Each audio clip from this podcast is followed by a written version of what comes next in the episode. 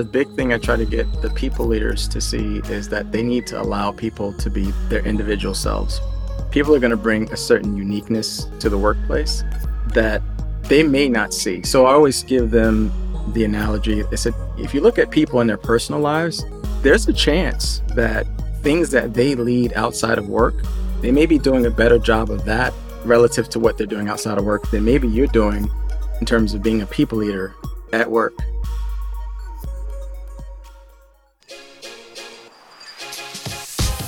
From Exabeam, this is the new CISO, a show about the people who lead IT security teams, the challenges they face, and how they overcome them. If you like what you hear, please rate, review, and subscribe to hear our new episodes first. I'm Steve Moore, and today I speak with Azzam Zahir from General Motors. Azzam explains how early in his career he had to learn how to inject influence without a title, why he reviews his team members early and often, and how encouraging people to bring their whole self to work can strengthen your program.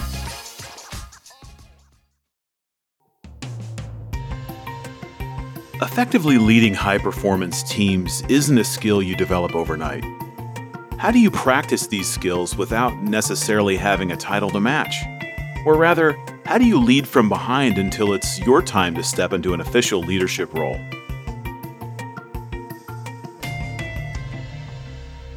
Azzam, first off, thank you so much for being on the show with us today. Thanks for having me. yeah, this is great. You know, we had a had an earlier chat, and it was one of the best conversations I had uh, really for that entire week, maybe the month. And so I've been really looking forward to having sort of the official chat. For those that may not know you, if you would, please introduce yourself. Who are you, and and what do you do for a living?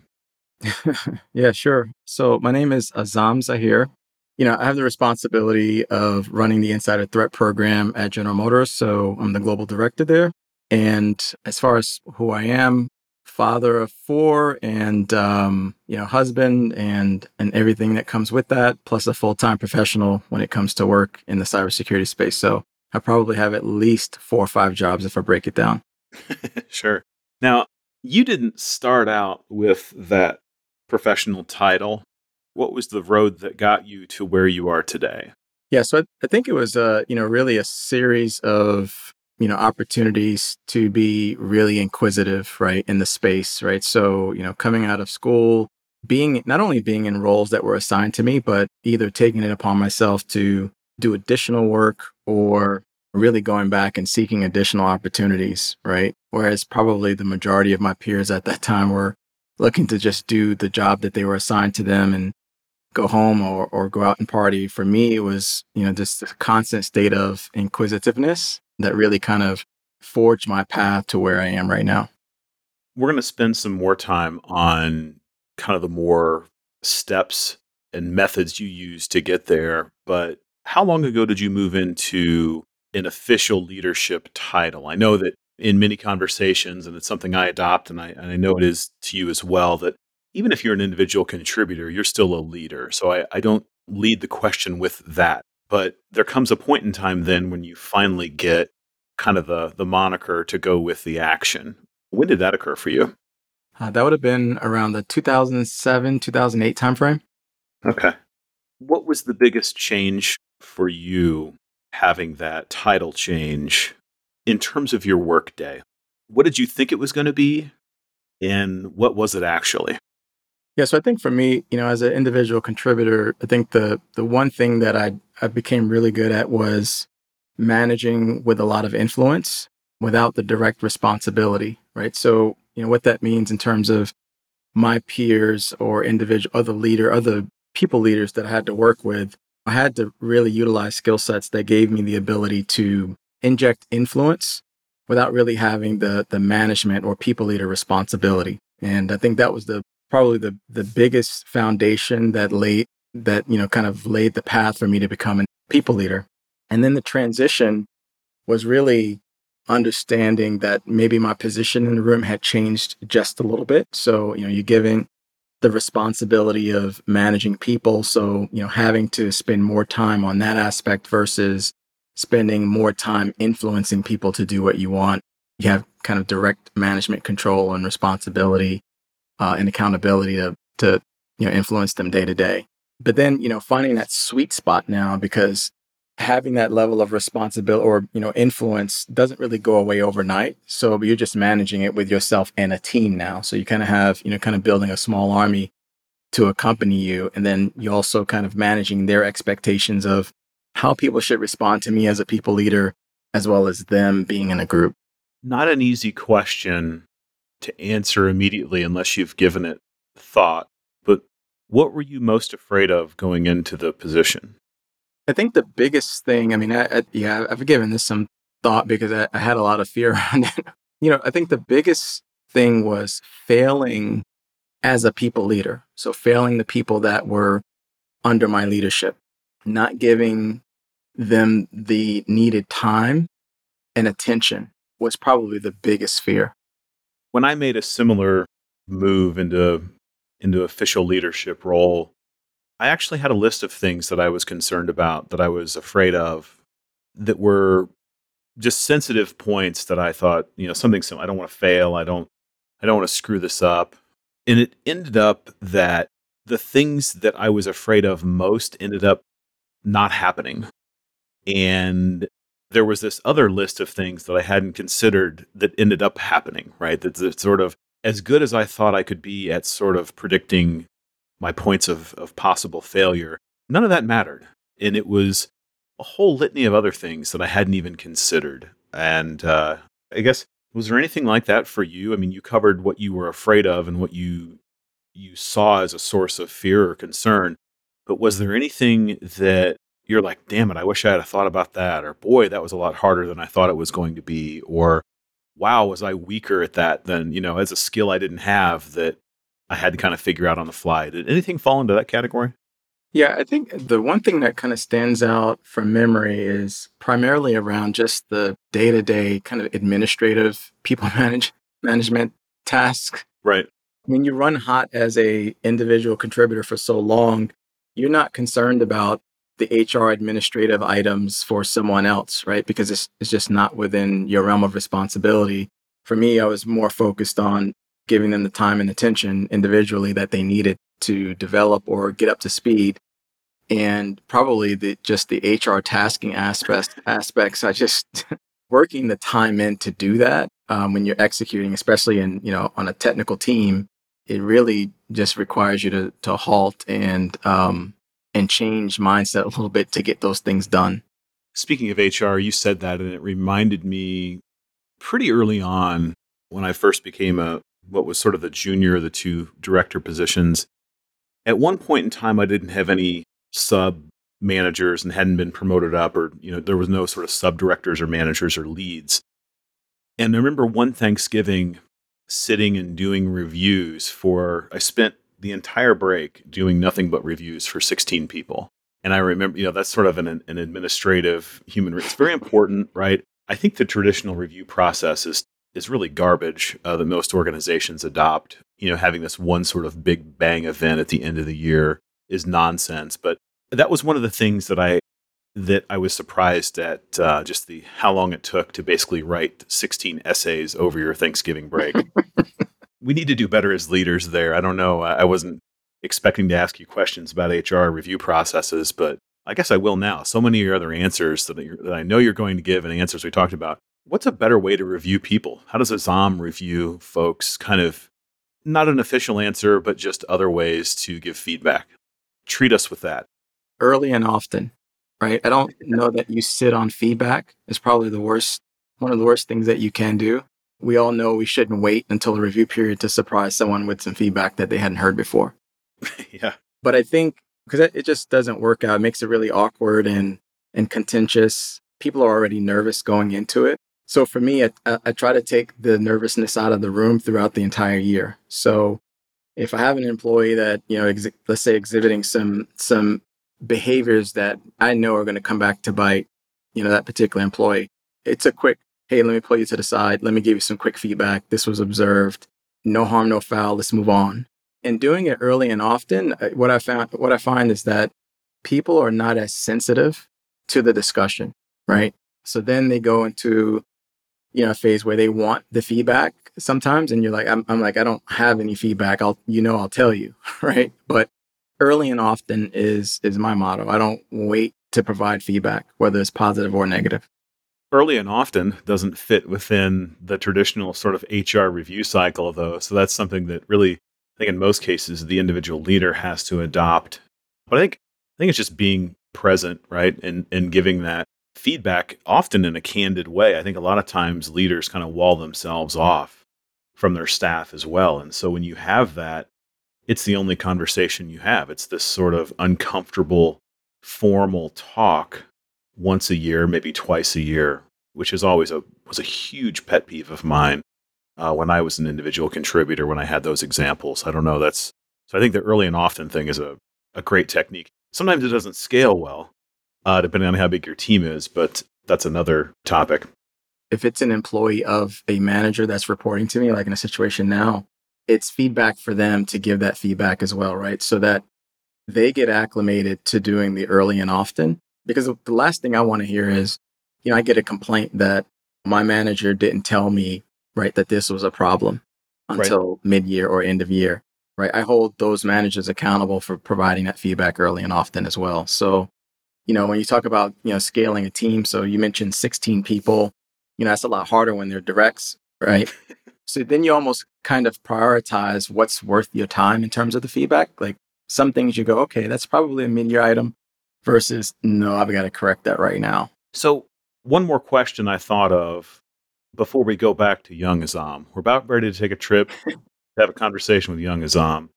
Before we do that, you're talking about you know sub team leads or managers that are leading people that ultimately report up through you but may not be a direct report and i've appreciated your answers that you've given in earlier conversations and today so much i think you'll have a good perspective on this. Do you have any rules for leaders people leaders in your program? Is there any sort of leadership, sort of cornerstones of leadership that you expect to see. And I'll give you a quick example of one that I had that people that have listened, well, I'm sure what I'm about to say, is that once you go into leadership and become manager or director in one of my programs, you give up console access to technical systems. And the reason is is because it, it erodes trust. Yes. It means you're spending time, you know, your job should be focused on mission and leadership and being a good steward of the people. And your mission has changed. And so you don't want to erode uh, trust. You want to be able to delegate well. You've got to have that feedback, that two way street. So that's one of my examples. I'm sure you have many more and probably more interesting than what I just shared, but I, I shared it to set the tone. Do you have any? As far as like the the soft skills the big thing I try to get the people leaders to see is that they need to allow people to be them their individual selves, right? People are going to bring a certain uniqueness to the workplace that they may not see. So I always give them the analogy. I said, you know, if you look at people in their personal lives, there's a chance that things that they lead outside of work, they may be doing a better job of that relative to what they're doing outside of work than maybe you're doing in terms of being a people leader at work, right? Wow. Because people lead really interesting lives. They lead, whether it be within their places of worship, areas of volunteerism, um, you know, charity work, anything that they do outside of work. A lot of times they develop really strong leadership skills within their own right. And so they are looking at you with that lens as them as leaders. And so there are things that they're going to want from you that they may not be getting. So it's really important for you to allow them to be their individual selves because you'll notice opportunities for them where you can take advantage of it, right? It's just natural to them. They're accustomed to doing it outside of work and they'll bring that into the workplace. So so for me that's that's probably one of the bigger things is allow them to be themselves at work. And to be clear, you're talking about individual contributors being themselves and learning from, or I assume asking them not only about, not only understanding their individual self, but asking them about their whole self to say, you know, hey, what experiences do you have?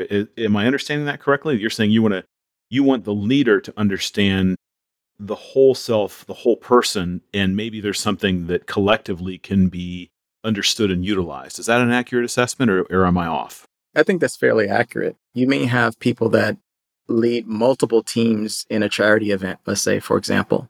Right. If you have them in a role where they're an individual contributor, but there's not an, there's not like a lot of, you know, I guess controlled chaos within the workplace. Sure. They may not be leveraging all their skill sets. They could work over a weekend managing multiple teams during a charity event. There's undoubtedly chaos. So, you know, how do you introduce some level of controlled chaos within the workplace and therefore take advantage of, you know, a natural skill set that they may be bringing to the table? Because they, at that point, they're not fully utilized. And so for me, it's about at least understanding and seeing if they have an interest doing work that just kind of naturally lends itself to a skill set they inherently have. Sure, absolutely. And I was going to say, uh, not the flip of that, but if you are attempting to bring someone up into the leadership ranks, understanding this is keenly important because it's going to give, sadly, everything's political. And you've got to paint a picture of the individual. You've got to be an advocate for that person. And there's all sorts of political blockers, especially in large corporations or even small ones, but especially in large ones, it seems. So if you can discuss and articulate the ways that this individual is a leader, both as an individual contributor outside of the company walls, but also how that will lead it lead to likely success as a now a new leader I think that's something that a lot of folks in leadership don't do enough of. They don't cite those examples yeah. in personal life, which really I think the barrier is just given a damn a lot of times. right. I mean, I think that's a good square one. I like that approach.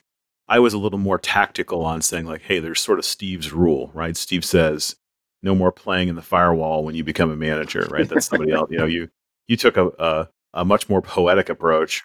Both, I think, are important. I appreciate that. We're going to get more into a bit of that later as well. I've got another question for you, but let's go back. As I promised everyone, we're going to go back in time and talk to young Azzam. Uh, one of my favorite questions is sort of a, a mentorship one in a way, but what should young Azzam do or, or not do? Um, or what advice would you have given yourself? Uh, you had a very specific answer to that, uh, which I think applies to many, many of us. What's your advice to young Azzam? Yeah, I think there's a couple things. The the first thing I would say is, you know, and this is always hard for it's easier to say when you're looking back and you're kind of giving this advice, you almost sound parental in nature. but but you know, the, the big thing for me was I think looking back would be don't chase the few dollars, right? Don't chase the money. And typically it's not a whole lot of money when you move from, let's say, job to job. And really focus on the career, not the jobs that are being offered to you.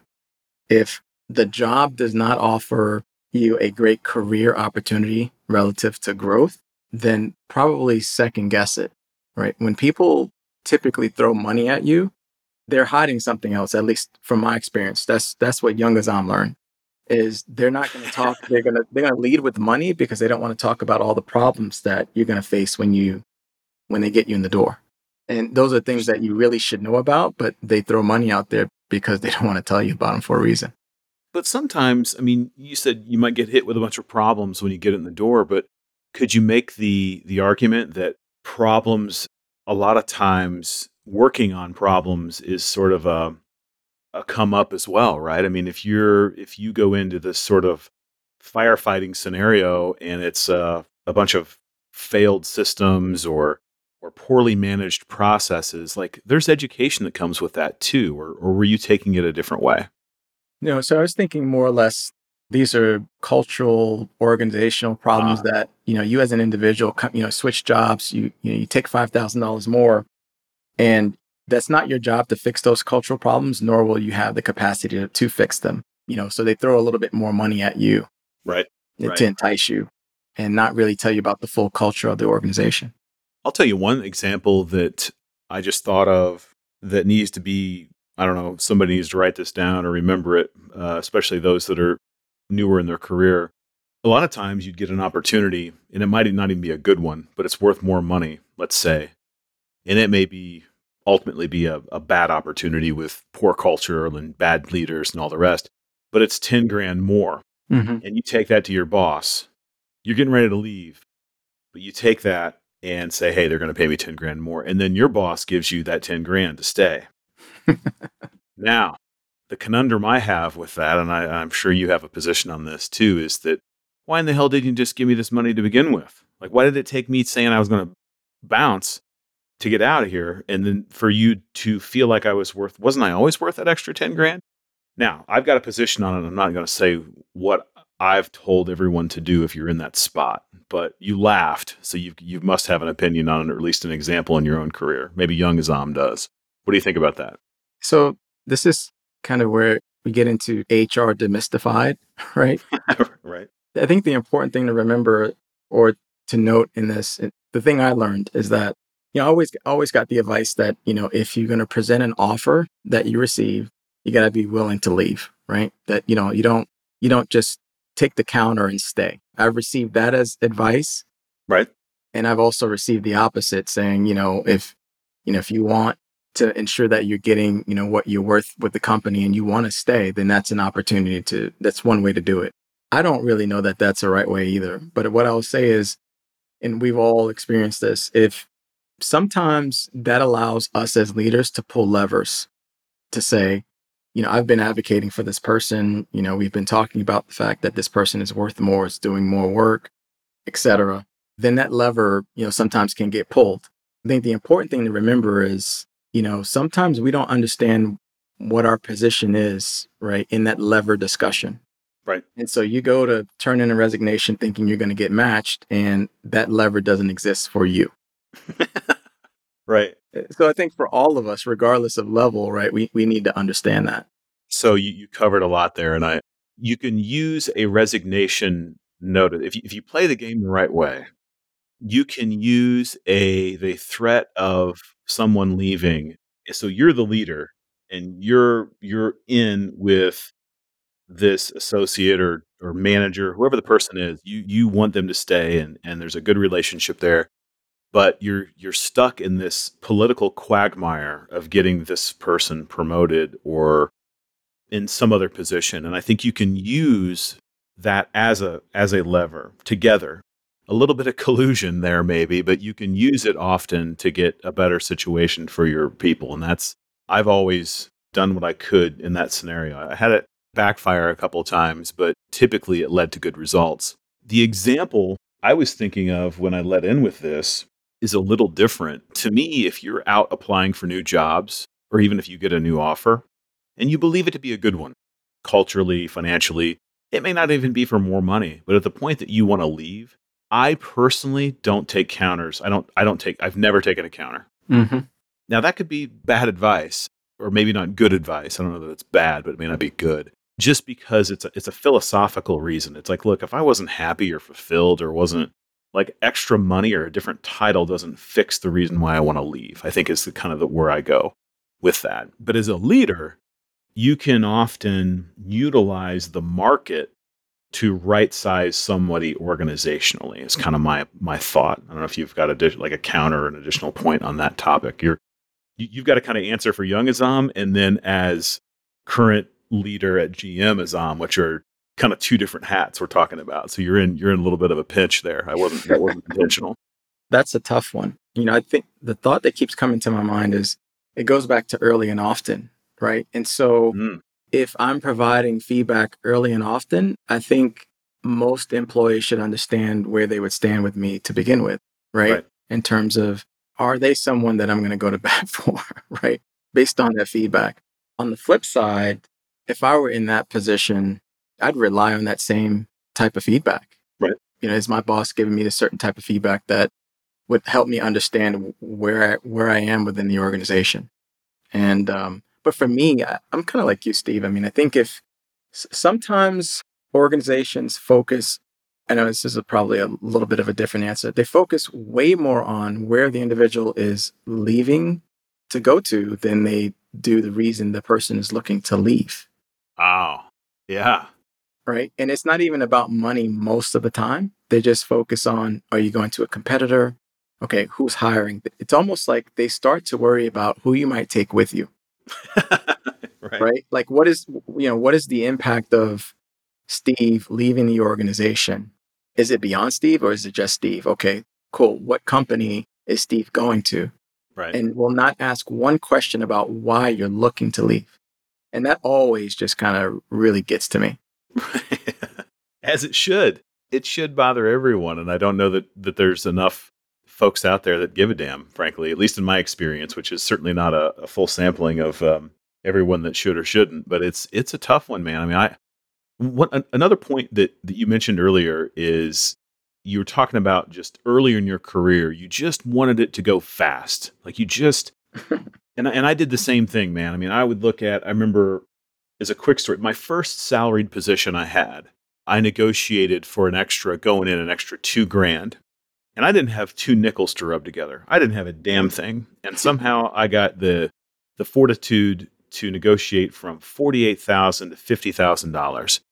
And at that point in time, I was the richest man on earth. What I didn't realize is that negotiation that took an additional seven minutes on a telephone, that two grand was more than my next two merit raises. That's not fast, right? That's pretty slow, right? In terms of increase in salary and all that. That was merit, that was bonus, that was everything. But all I was focused on from that point on was title and money. Didn't care what I was doing, didn't care what the work was, title and money. And I was looking at everyone else. Why is that person so much higher than me? They're not as good as I am. Mm-hmm. And you said something to me. So, pursuant to this, you said, Do you want a job or a career? Is kind of the question that you were kind of asking yourself or had asked of you, and now you ask others, not knowing the damn difference between the two. And so, how does young Azzam or, or young anybody know the difference between the two if they don't have a mentor telling them, right? Uh, do they, does everybody just have to fail through that, or, or how do we fix that for for folks new in, in a in a professional career? You nailed it, right? I think the key word there is mentorship. And there was a time in my younger career I didn't have it. But when I when I acquired mentors, right, and I would say, you know, my general philosophy, I tell people all the time, if you work within a company, find a mentor within the company, but always maintain an external mentor as well. You need the internal and the external perspective. Let me pause you there. So why? What what are each of those? Why do you need both? What's the difference between the two before we kind of move move on? Sure. For me, the internal mentor can help you navigate politically within the organization. They know typically know players within the organization, right? So they can help you avoid some pitfalls, right? And how you're moving within the organization. Right.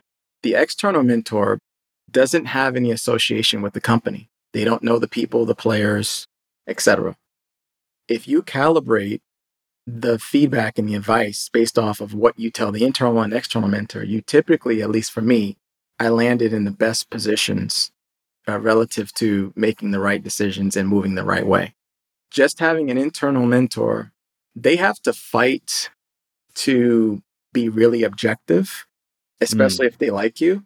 So you, you may have some internal mentors that well, all of a sudden they ping you and say, hey, just want to give you heads up. This is coming. You might want to go apply for this job. You might want to, right? They're helping you move based off of their fear sometimes. Ah, I think that's worth restating. So, someone that you're close with may be then close to your org. And a move that you could make might introduce pain into their world. Not necessarily their world, but they they project their fears, right? You know, they put themselves in your shoes and where you are within the organization. And so their advice is based off of how they would move, not necessarily objective, right? Feedback. Which of the two is more difficult to identify and, and foster? I, I have an opinion, but having a coach or a mentor, and many people use those terms interchangeably, even though they're not technically the same thing. But in both cases, you're talking about someone who I would assume is a longer term contact that's aware of your career and maybe elements of your life. Which, for a young person, again, we're kind of learning, leaning back toward young Azzam, maybe not the youngest Azzam, but maybe getting into leadership Azzam. Which one's the more, more difficult to cultivate and to identify? I think the the internal one, right? At least for me, it was because the options seemed really plentiful. Because you typically will look like within your org, maybe not within your direct management chain, but you might look within your org. And, and by the way, I think it's always a bad idea to have a mentor within your direct management chain. You typically look within your organization. Let's say, for example, it's IT, right? You'll go find an IT leader. People speak highly of, you know, him or her. You know, you, you know, okay, I'm going to reach out to that person. It's harder to identify and then acquire, right, them as a mentor because you've gotten that feedback. Everybody thinks they're great. They usually give good, good advice which means that you have you have competition for time. Mm-hmm. They're at capacity. They're not going to be able to take any and everyone that comes to them. So you know they have to see something in you that makes them want to be a mentor. Otherwise, I mean, they they would spend 100% of their time doing mentorship. So for me, it's always the internal one's a little bit harder. The external one, you know, you also typically have for, you know, I think you highlighted, you, you know that person typically a lot longer. Maybe they've seen more career progression than they've seen job progression from you. So the, the mentorship is a little different from that aspect as well. And because you've established that relationship, they're a lot more committed to your success. I would I would agree to that for sure. On this journey, uh, you had kind of an interesting statement talking about being promoted. And one of the statements you mentioned that if things happen out of order there, your quote was You're asking for an adversarial situation, and it involved the concept of influence. We were talking earlier about, you know, you kind of have to have influence before you have a title, but there's a risk there if you're promoted and it happens kind of out of the order that you've established, it can come with quite a bit of friction, this adversarial situation. What did you mean by that? Yeah, and I was speaking more from personal experience, but I think, you know, if you and not necessarily me being promoted and, and having friction as much as I've right. seen it happen, right? Where sure. the individual contributor didn't have really good influence management skill sets, you know, didn't really, you know, manage themselves and their peers in a way in which they foster trust, gets promoted and it people naturally question then, right? Because it's based off of their relationship with you. Right. Right. If you were adversarial um, or perceived to be as an individual contributor, it's only natural that now they're going to question the promotion. right. Right. It's just, it's just human nature.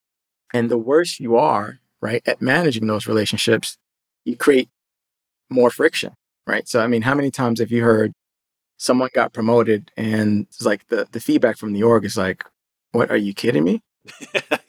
right? Yes, yes, yes, yes, I've been there. People can't see it. Now, on the flip side, it may be well deserved, but that person didn't create enough visibility for themselves for, to the point where people would understand it. Right? They they worked within a bubble, right. limited visibility to certain leaders, and then they all agreed, like, oh, okay, great, yeah, I think this person would be perfect for the for the for the opportunity. But the response from the organization is, I don't know who this person is. I don't trust right. this person. They've worked in a bubble or they've spent a lot of time popping the bubbles of others. I've done both. I've I've been a bubble popper and worked in bubbles and yeah, that's that's a very real situation. And then you get in and that, that absolutely happens where they're like, what what they do? Why'd they promote that kid over there? Mm-hmm. He does nothing but flip over tables. Right. Yeah. And it's that's a really important having the optics. You know, I had somebody that well, my father used to say there there is no reality. Uh, there's only perception. And that's an absolute statement that isn't necessarily true. But in corporate America, you have to think of what is the perception of, of you as an individual, as a leader, as a contributor? How, how well can you work with others? Can you get things done? Are you taking credit for other people's work that you shouldn't? Are you um, sort of hearty with praise, giving that to others?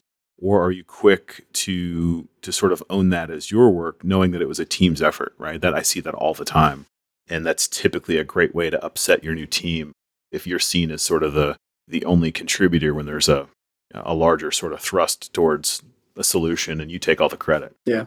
I want to get into a couple. You had some phenomenal perspective on diversity and inclusion and utilizing the the idea in a way that wasn't apparent to me. I learned something from the conversation uh, it was in the form of an exercise that you did with your team. I thought it was fantastic, and I'd like us to kind of unpack it for the benefit of the listeners. And it's a series of exercises you did that I think is honestly something I am not, people that know me know that I don't glad hand. I'm very direct. And I think it's something that all of us would benefit from doing. Would you do us uh, the favor of, of walking through kind of this, maybe the purest diversity and inclusion exercise I could think of doing and how, and talk a little bit how it benefited your program at GM? Yeah, and it kind of extended uh, from my time at the Coca Cola Company. So the CIO there at the time, Ed Steinike, you know, used to have this saying, and unfortunately he's passed, but, you know, he would say, grant sincerity. And was really around his leadership team at the time, there was a lot of friction, and he would say, you know, you guys got to learn to grant sincerity because the friction is being inherited by your teams.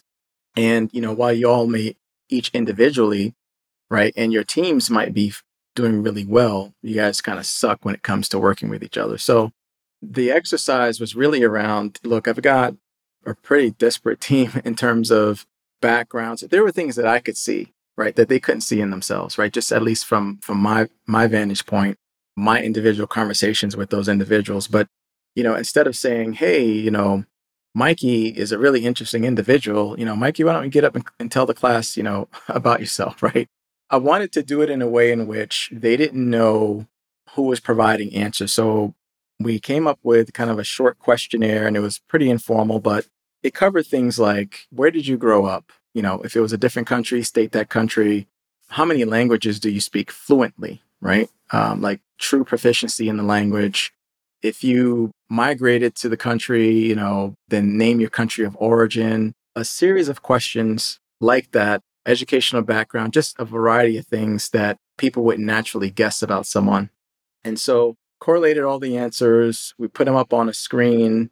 We walked through the questions. We had a map right? That talked about the different, you know, we highlighted the different languages that people spoke, the countries that they had either lived in. That was another one. Uh, if you lived in a country, I think for more than three years, right? That provided a perspective. If you places traveled, that was another one, right? Yeah. So we created kind of this this visual map, right, with all of the answers. And based on that exercise, you know, we just kind of walked through it. And you could see people literally looking around the room at people that they thought provided those answers. And from my perspective, I'm sitting there chuckling because, you know, everyone I saw right. that was looking at someone else had it 99% of the time had it wrong. unless yeah. it, unless it was obvious, right? Like they already knew about about something about a person. But you you had so many you had way more similarities than you ever had differences. And where there were differences, people naturally started to tap on the shoulders of those individuals, right? To tap into their strength, right? Or make those connections. And so one of the, the things that I saw happen was people that were not normally connected, all of a sudden were having coffee breaks together. They were, right? Because naturally they became a lot more curious about either a language, a place that someone traveled. Maybe they had plans to travel to that place and didn't realize someone lived there, you know, for, you know, three years of their life. And so it changed the dynamic of the team from my perspective at least where walls just started to tear down like immediately after that session and I, I, think there's an operational value that is not meant to come first but it can still be reinforced in a positive way you know there was a an example from my past is we were doing some work uh, attempting to understand some languages russian in particular and uh, you know we had someone on in another team that was still part of the framework which I helped create. This gentleman spoke Russian, and so he was not on the Intel side, but he kind of became part of the Intel side. and it's and it's kind of I think now I didn't go through this exercise, and I and I wish I would have. Uh, we had something that we did that was more kind of Lego block uh, that was levels of education, certificate. It was the who we are slide and the, sort of this infographic we built that sort of outlined. We did include, you know, some diversity information, but not to the depths you're talking about. And I think this is a really nice item to, for teams to consider because of the there's a there's a great book I've mentioned on an earlier show called The Speed of Trust. Mm. Uh, by Covey, and what you're doing is is you're building more awareness, which ultimately leads to more trust, and that unit, that team group of people, this tribe can make faster decisions by sharing each other's knowledge more quickly because they trust, they know more, they trust each other just that much more, and they can move very quickly without friction. Is yeah, my kind absolutely. of synthesis, right? You shared with me that I was kind of asking you, like, what do we get wrong as leaders on just in general? It was kind of related to this, but just as, as hiring leaders. And you said, we look for skill sets. We look for skill sets only. And you mentioned how that kills sort of natural learning and curiosity. Can you add to that? And, and how did you, if you're not looking for skill sets, then what are you looking for? The big thing for me is you kind of highlighted that you kill the inquisitiveness of individuals. And, and as far as the type of individual, I want learners, right? People who are actively learning. When people say that they're highly educated, they're actually talking about their past. They're not mentioning anything about, you know, the, the process of educating themselves. Right. And so, you know, when we when we talk about acquired skill sets, you know, yeah, we talk about things that people know, right? What do they bring to the table right now? We have a tendency when we build these teams to we've got to get it 100% right you know for every single role right the person has to have all of these technical skills etc so now i've put all i've put all these similar technical skills or identical technical skills on one team and then every single time that we run into an issue where we have to transform and adapt we see what happens a lot of times with those teams at least from my experience they struggle right, right? because that's the that's the only you know they got hired on or recruited or transferred into that role based on what they already knew.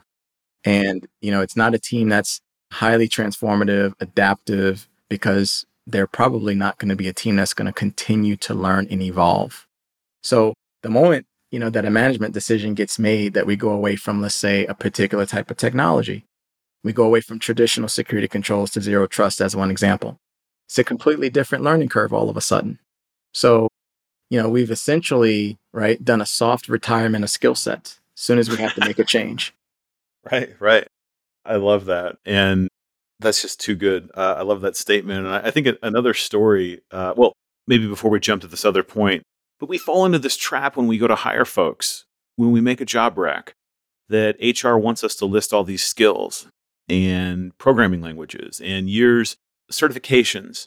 How do we break that? I, think that mold what does it take to then look for where do we find curiosity and natural learning? How do we put that on a resume? Or how do we how do we facilitate that and, and how do we utilize that to maybe pick up the person that hasn't gone the same road as as most, that hasn't come out of the machine of schooling that, that we often see, or that's maybe isn't the person that has a, a family where anyone's even worked in an office before, or the the person who has that that natural ability, but just might not look that way on the piece of paper that everybody else has? How do what's the method there? Is there is there a, a, something to consider? Yeah, I don't know that there's a, a documented method, but I can tell you what works for me. I mean, I you follow the guidelines of okay, let's list all the skill set. You'll interview for that, no doubt about it. But for me, you know, I like to look at the resume and say, has this person worked on the building blocks of a career, right? Because the, the opportunities right that they had if they worked on a career versus job to job they did the same thing over and over and over and over versus they've really been challenged with the roles that they've had it's completely different and then you know in the interview process that's the next great opportunity from our perspective to pull that out. I'm not the biggest fan of the standardized behavioral interview questions. You know tell me a time when you right? Right. Those are trash. Right. But asking the questions in an open-ended fashion especially if you can if you have the skill set as an interviewer to to build a level of trust they sure. will tell you every single thing you need to know in an interview right? So things i look for right? Without even asking sometimes you'll get I actually, get this quite a bit for whatever reason but people will feel comfortable saying hey i was the first person in my family to graduate from college to me that's a plus and it's not a plus because they graduated from college but what it says is they probably had a background from a family perspective that was a little bit different. The work ethic was a little bit different. Most of the time, you do oh, yeah. fine, right? They were more blue collar, yeah. get it done, figure out a way to use a wrench five different ways in order to get a job done. That is a that is a super soft transferable skill when it comes to the work we do. They won't look at it the same way just because they learned it in school you know, my father was an accountant, you know, now I'm an accountant and my grandkids will be accountants. And it's not a knock against accounting, but the practice has remained relatively the same. We're in a highly adaptive, constantly changing field. And so we need to be able to tap into people that have that mindset that things are not going to be the same. One day it's going to rain on a farm, right? And when it rains, you have mud and you have to contend with both. One of my favorite questions to ask is of what are you most proud? And most people get that answer to that question wrong. And the example I'll give there was a young lady that I interviewed once, and she gave an answer. She was a little bit nervous, but she said, Well, I'm very organized. I said, You're most proud of that? I said, I've had a conversation with you earlier where you talked about that the members, the elders of your tribe, put money together to fly you to the United States to go to school and to see you be successful. And now you're interviewing, you're done with your schooling, you won an award from your government to come here.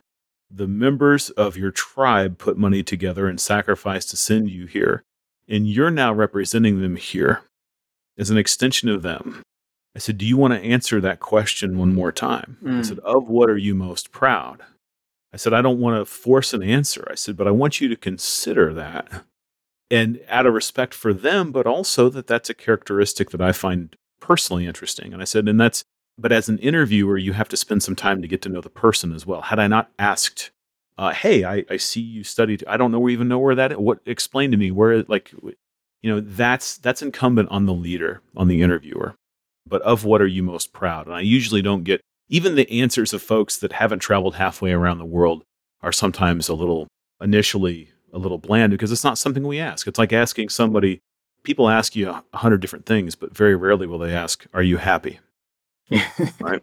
Yeah. Are you happy? Right. So any additional thoughts on on that um, the skill set topic or did my my story jostle any other gems uh, in your mind to share? Only that, you know, when I was listening to the story, the first thing that came to mind was, you know, how uncomfortable people are sometimes, especially if they come from humble beginnings, talking about mm-hmm. themselves, right? So they tend to probably get that answer wrong, at least from my perspective, because they're just looking for, they go to a skill set that's not very personal, right? I mean, right.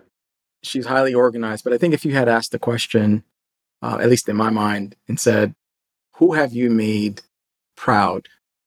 I think her first answer probably would have been her tribe because there would have been a reason why, right? But uh, yeah, I mean, I, I don't know that I have any other nuggets on that one. I think that's a that, other than that, that's probably a tough question for for a lot of us. It involves sharing insecurity sometimes, and that's yeah, that yeah, it exactly. Is, I haven't gotten there completely myself, but I but I love the question, and I, I think I like yours even better. Uh, the, maybe using both in tandem.